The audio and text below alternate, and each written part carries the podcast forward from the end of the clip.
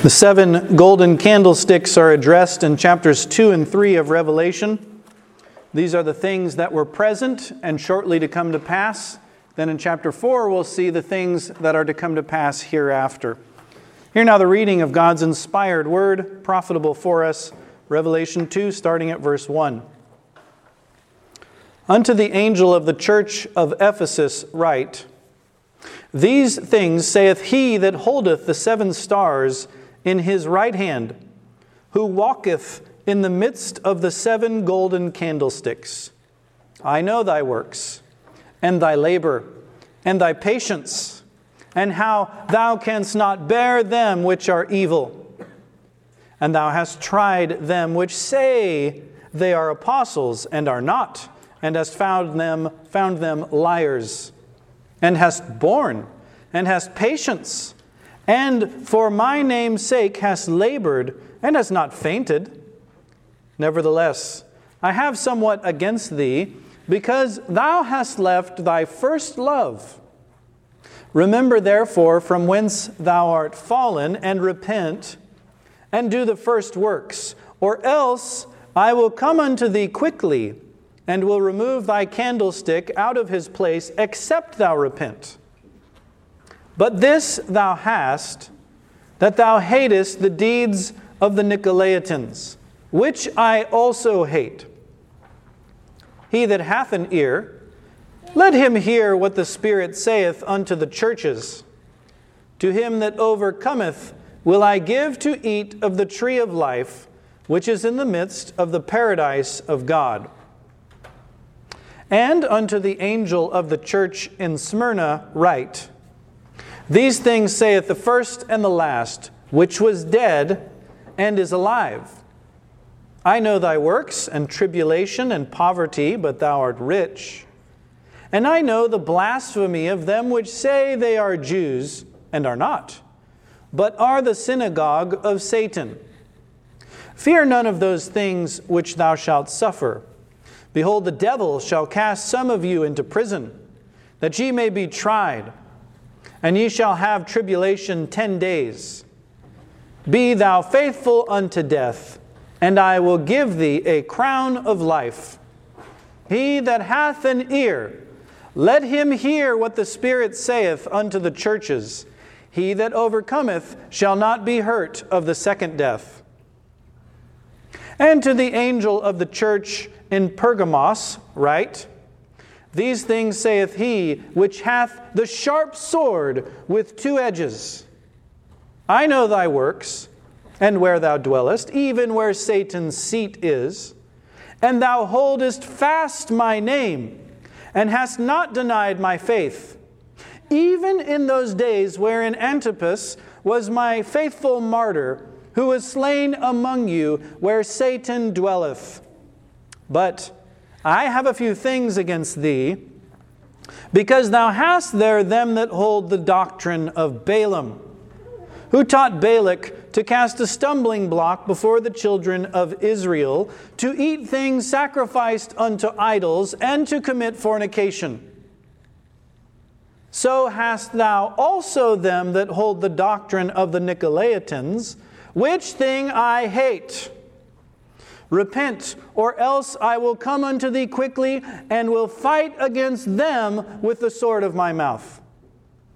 He that hath an ear, let him hear what the Spirit saith unto the churches. To him that overcometh will I give to eat of the hidden manna, and will give him a white stone. And in the stone a new name written, which no man knoweth, saving he that receiveth it. And unto the angel of the church in Thyatira write These things saith the Son of God, who hath his eyes like unto a flame of fire, and his feet are like fine brass. I know thy works, and charity, and service, and faith, and thy patience, and thy works, and the last to be more than the first. Notwithstanding, I have a few things against thee because thou sufferest that woman Jezebel, which calleth herself a prophetess, to teach and to seduce my servants to commit fornication and to eat things sacrificed unto idols. And I gave her space to repent of her fornication, and she repented not. Behold, I will cast her into a bed, and them that commit adultery with her into great tribulation, except they repent of their deeds. And I will kill her children with death. And all the churches shall know that I am he that searcheth the reins and hearts and I will give unto every one of you according to your works.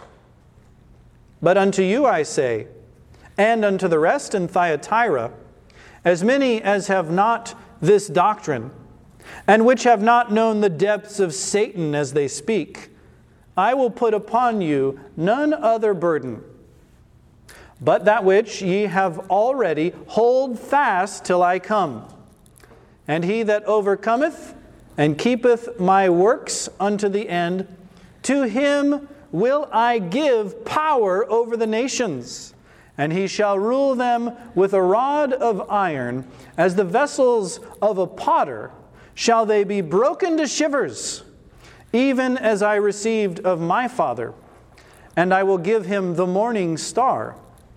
He that hath an ear, let him hear what the Spirit saith unto the churches.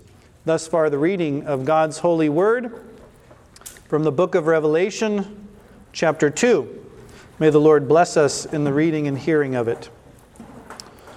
First, we have this glorious message to the church at Ephesus. Some people believe the angel was Timothy himself, angel being a minister or messenger, and being addressed as to his ministerial duties or the session, we might say, of the church or the presbytery of the church addressed as to their collective duties that they owe to God or to one another.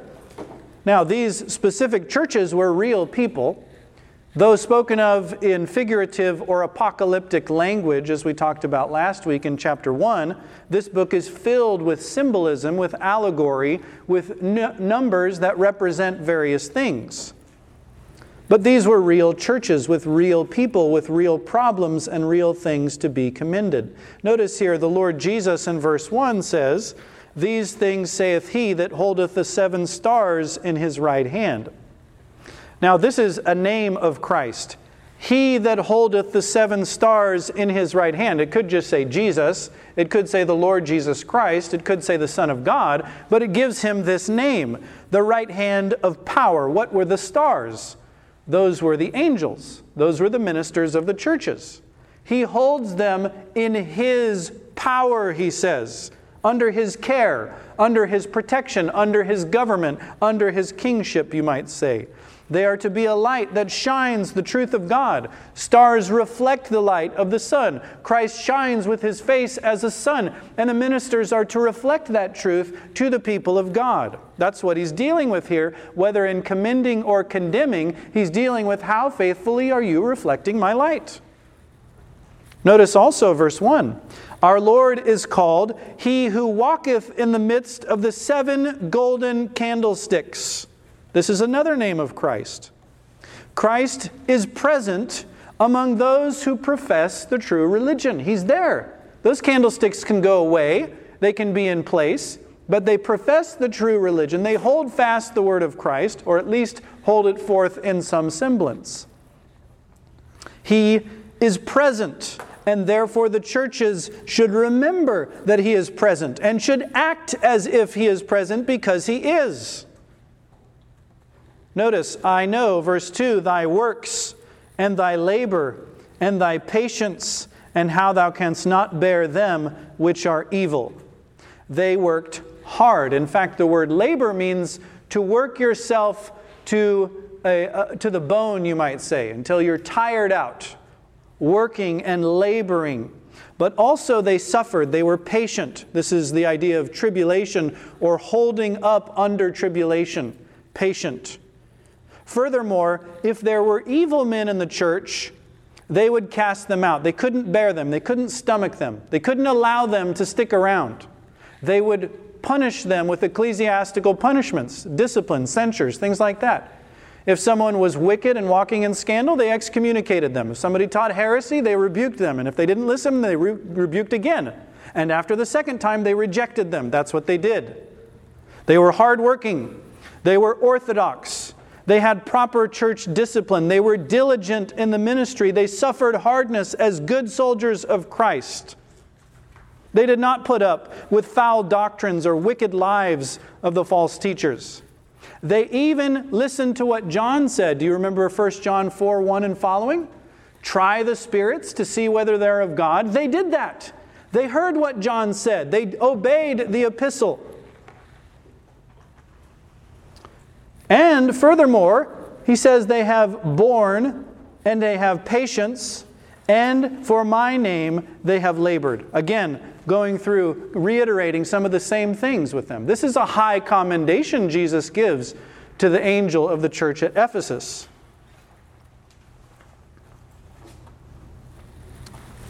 Now, notice here, Jesus is going to find fault with the angel of the church at Ephesus. But what does he do first? What is his modus operandi? Does he come in and crush them with all the wrongs first? No, if there's something to commend, what does he do? He commends it. This is what superiors are required to do. If you can commend some good, even when you must find fault, commend it. That's what Jesus does. Here are the good things. He even repeats himself as to the good that they had done. This is a rebuke to those in authority who are overly censorious, nitpicking superiors, quick and zealous to find fault, but slow and ungenerous to commend. That's not like Christ, is it? He's quick. First thing, what's the first order of business? Look at these good things. I commend you. You can't bear the wicked. You are zealous. You labor and work hard, working yourselves to the bone. You cannot put up with those that are evil. You've labored for my name's sake to the point of exhaustion. Let us learn to encourage the good. Even Paul says of the civil magistrate, what is he to do? Just punish the wicked? No. For the praise of them that do well, he says. That's why the magistrate exists, to punish them that do evil and to praise them that do well. If he doesn't do both, he's not doing his full job. Now, here, notice, Jesus does have something against the Ephesian angel. Thou hast left thy first love, he says. When you have a tree that you've worked hard to cultivate over the years. You planted it, you put out a space for it, you might have put mulch around it, and you got away the grass and the weeds. You have to cut it back so it doesn't grow too wild, so it gets nice sunlight, and then the fruit comes. Those first fruits you get off of that plant are delicious because it's the taste of all that work you've put in. And oftentimes there'll be small fruit, but it's still delicious. It's, you still appreciate it. It's the first fruits that come forth. Those first ripe fruits, Christ wants those. Remember when you first came to me? Remember how when you suffered for my name you rejoiced?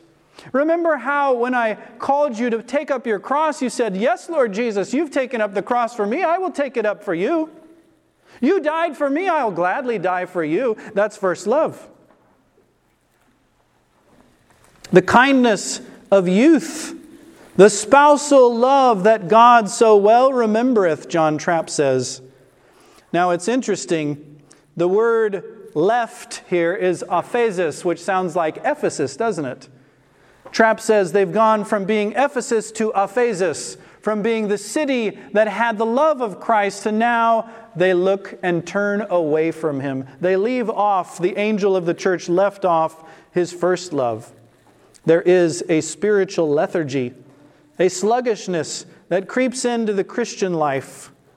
Let us learn to love our Lord Jesus with a holy zeal for the glory of God, for the salvation of our children, of our family, of our neighbors. This first love, let us have this renewed among ourselves. So the Lord calls to the angel and says, Repent and do the first works in verse 5. When, when you had that first love, you had those first works. What were they? Well, we talked about them. Go back to those first works, he says. It almost seemed natural to deny yourself. Go back, do the first works, he's saying.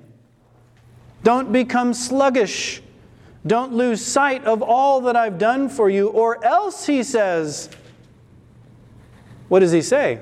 Does he threaten them? Does he pronounce a judgment that might come should they not do what he says? Oh, that's so unloving. That's not Christ like. Is it? Yes, it is. Jesus threatens and says, I will come unto thee quickly and will remove thy candlestick out of his place, except thou repent. This is a conditional threat, as we call it.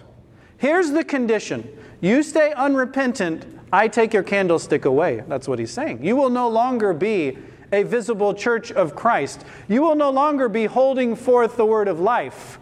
What will you hold forth? Well, who knows? Any number of things.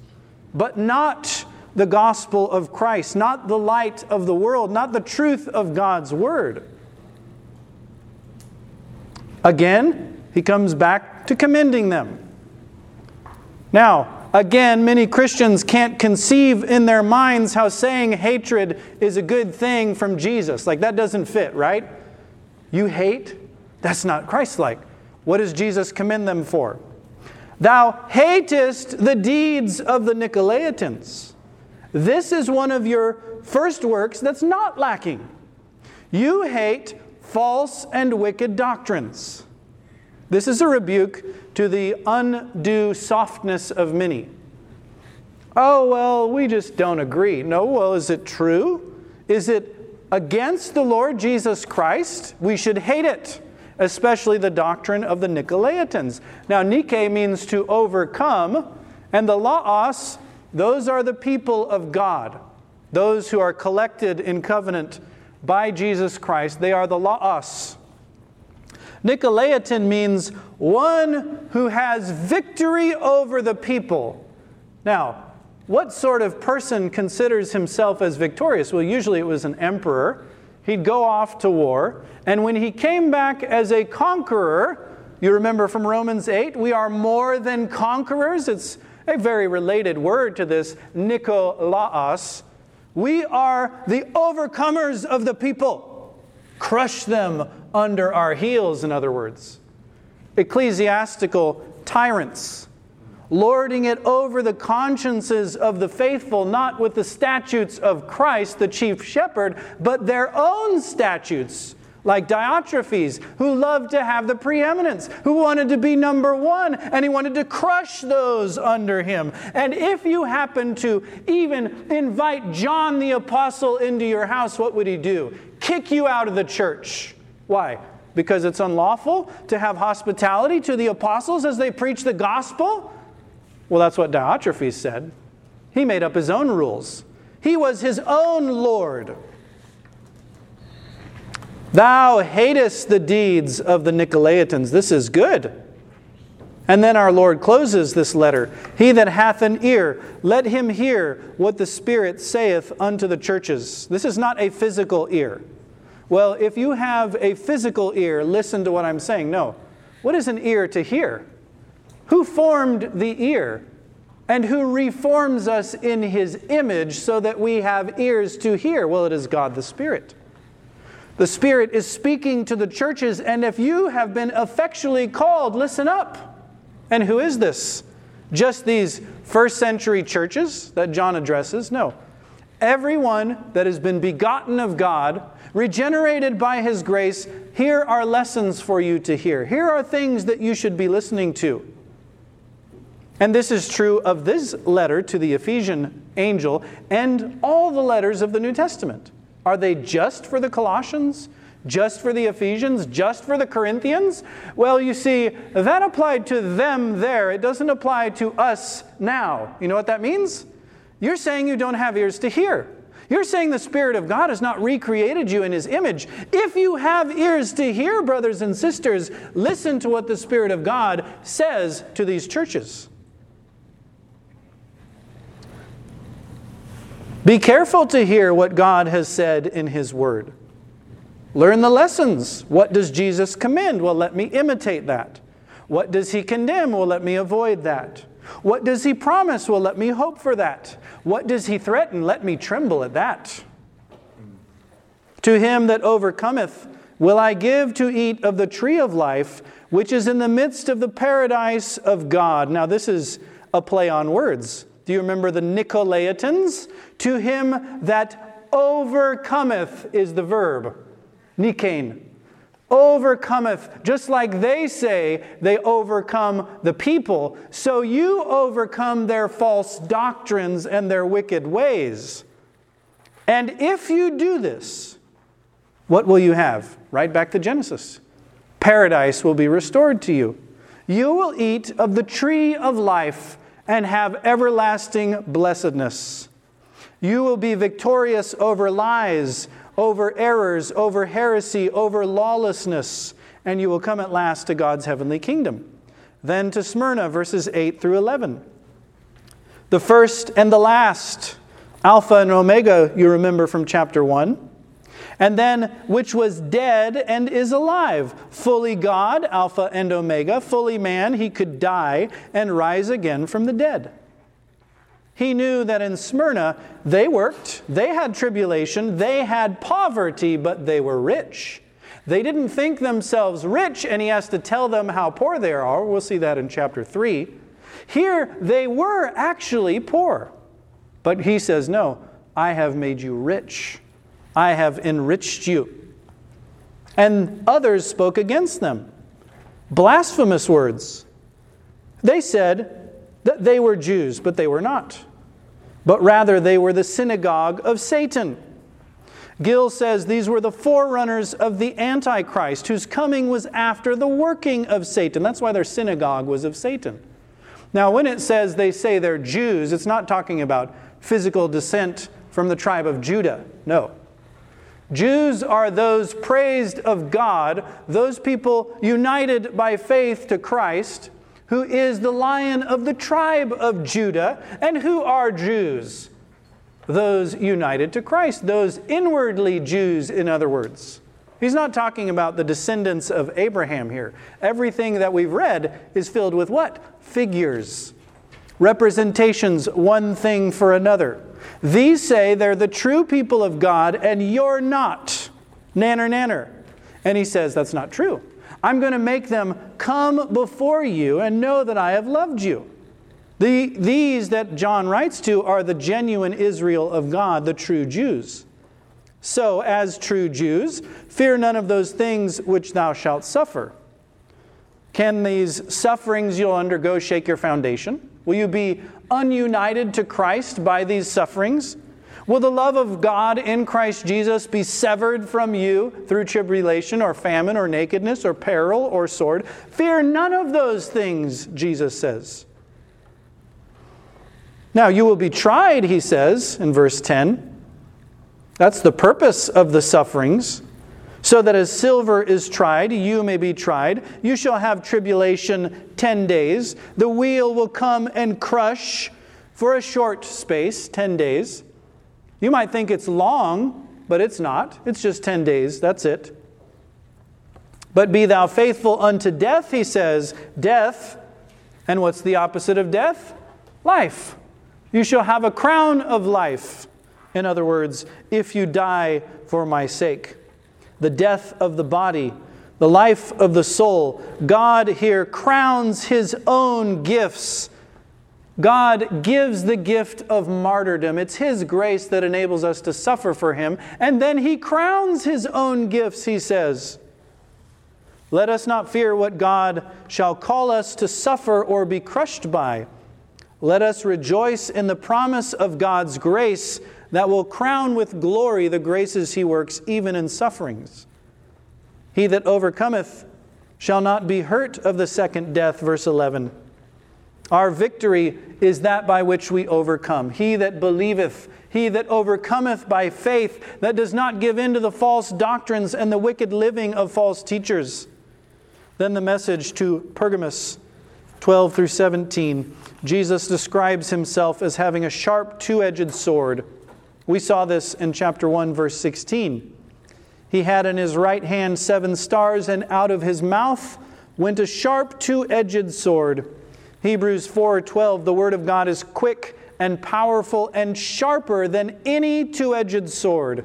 This is what Christ has in his mouth, the word of God, speaking it forth through his apostles and prophets, cutting asunder to the division of the joints and the marrow, discerning the thoughts and intents of the heart. That's what Jesus is doing here.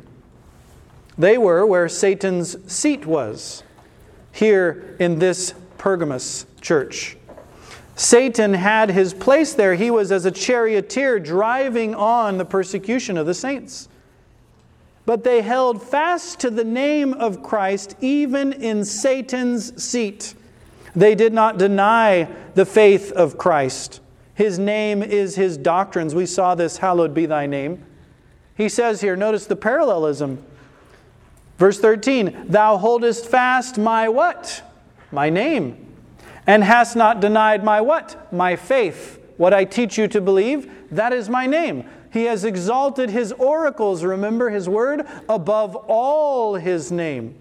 Christ has taught us what to believe, and even under persecution, they did not give it up. Even when Antipas, the faithful martyr, was slain among them, did they give up the faith at that point? Well, it's not worth it. I'm going to risk my life for these beliefs that we've been taught by our ministers who preach to us the Word of God. It's not worth it. I'm walking away. Did they say that? They didn't. They held fast the name of Jesus Christ, revealed in the faith of Christ. But there were some who had a problem the doctrine of Balaam. Do you remember Balaam, kids, in the book of Numbers? Balak came and said, Look, I want to hire you, and I will pay you if you curse Israel. And he couldn't curse, God would not permit him. So Balaam, we saw later in Numbers, figured out something. You can't curse these people, but you can seduce them. So here's what we do we're going to have some beautiful women dancing, and we're going to have some food set out for them to eat. And that food, we're going to have a worship service for Baal Peor and we're going to consecrate the food to our God, Baal Peor. And then we're going to tell them to come eat the food, and then they're going to rise up and fornicate. Isn't that great? And then what will happen to their God? Will he bless them anymore? No, he'll curse them, won't he? So let's seduce them away from the living God. Some misunderstand what Paul says in 1 Corinthians 8 and 9 when he says, An idol is nothing in the world, and therefore you can eat meat sacrificed to idols. No, Paul says you can't. If the man tells you this meat was offered in sacrifice to idols, what are you to do? Don't eat it. Reject it. Nope, can't eat it. Sorry. You told me that this is for your false God. God says, 1 Corinthians 10 14, flee from idolatry. Can you eat the table of the Lord and the table of devils? No. I'm not going to eat your meat sacrificed to idols. Is it true that they can't defile the meat? Absolutely. Go to the marketplace, the priests sell their wares there, including the meat. You can eat that, take it home and eat it. But if you participate in their idolatry, if you show them that you are okay with their lawlessness, do not do it. This is the doctrine of Balaam. Oh, you're free to do this. It's no problem. You can indulge in a little bit of syncretism, little bit of Jesus, little bit of devil. Let's mix them together.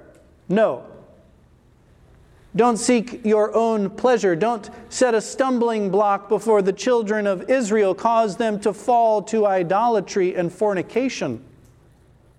Repent, he says, or else I will come unto thee quickly and will fight against them. That's very interesting, isn't it? I will come unto thee, angel of the church of Pergamos, and I will fight against them those that hold the doctrine of who? Balaam. You see, ministers have a duty to fight with false doctrine. And if they refuse to do it, who's going to do it? Who's going to take up for the ark of God? Hophni and Phinehas? No. So what does God do? He takes up his own cause. I will fight with them, and what will happen to the candlestick? Gone. Repent, he says, or else I will come unto thee quickly and will fight against them. But if they overcome, verse 17, they will have this hidden manna, a white stone, and in the stone a new name written, which no man knoweth, saving he that receiveth it. These are glorious promises. As all the rest, these refer us to the heavenly glories, partaking in Jesus Christ to the fullness, not on the earth where it's public and open, but in the heavenly sanctuary where He is hidden manna. God will feed us on His Son forevermore. And here, the victor's stone, the stone of government and rule, the white stone with your name on it. These are blessings beyond comprehension. Then the message to Thyatira, verses 18 through 29. Jesus has eyes like unto a flame of fire to judge and to discern. He knew that their works that were last were greater than those at the first.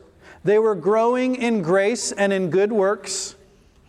But here's the problem, he says You who are my stars, you allow a woman to teach named Jezebel. You allow her to seduce my servants to commit fornication. Now, this is back to the doctrine of Balaam. She causes them to commit fornication because they mix together the true religion of the husband, that is Christ, and of the paramour, that is Baal. And they mix it together and they say, Jesus and Baal mixed together makes a true religion. We will take Jesus for our husband, but we'll also have these lovers on the side. That's Jezebel. That's the doctrine of Jezebel. Yeah, you can enter into these forms of idolatry. You know, you don't have to smash those graven images. No. You don't have to refuse that food. You can enter into it, it's fine. This is the doctrine of Jezebel. And you suffer her to teach this. She calls herself a prophetess, and you allow this to happen. Christ says, She repented not. I gave her space, I gave her time, I gave her instruction, and did she listen? No, she's not going to listen. So I will cast her into a bed and all of her paramours she commits adultery with, I'm going to throw them into tribulation. He will judge their licentiousness. He will judge their idolatry. He will judge their libertine spirit. Don't nobody tell me what to do. Oh, yes, Christ will tell us what to do.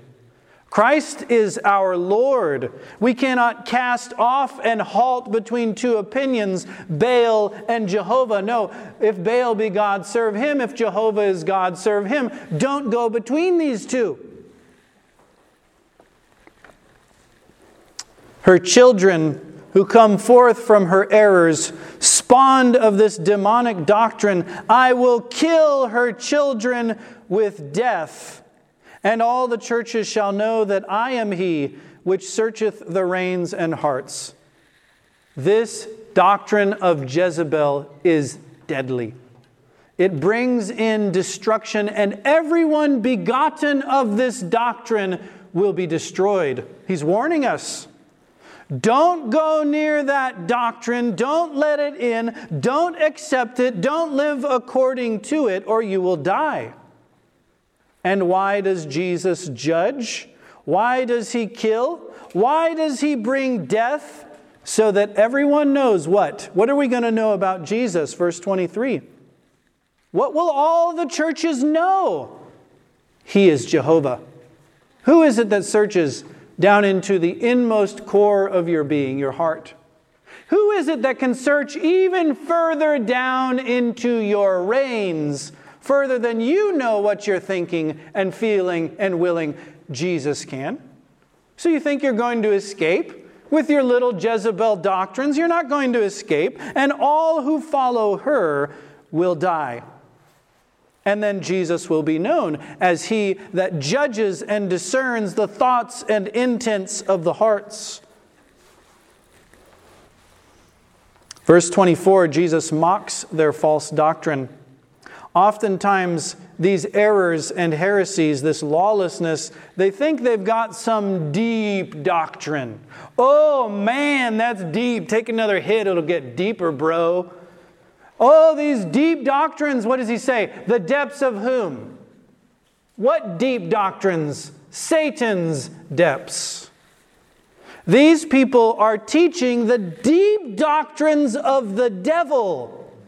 Jezebel's whoredoms were oh so deep according to them, but not according to Christ. They say they're deep, Jesus says they're satanic.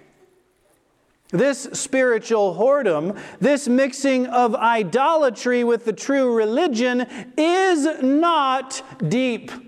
It is shallow, it is wicked, it is lawless, and it is deadly. That's what he's saying. Now, do you remember back in Jude and 2 Peter 2? That's what he's talking about. The doctrine of lawlessness, of wickedness, of grace abolishing the moral law. And so now we can commit idolatry freely. We can mix together God's religion with the heathen religions. These are not deep doctrines, these are devilish.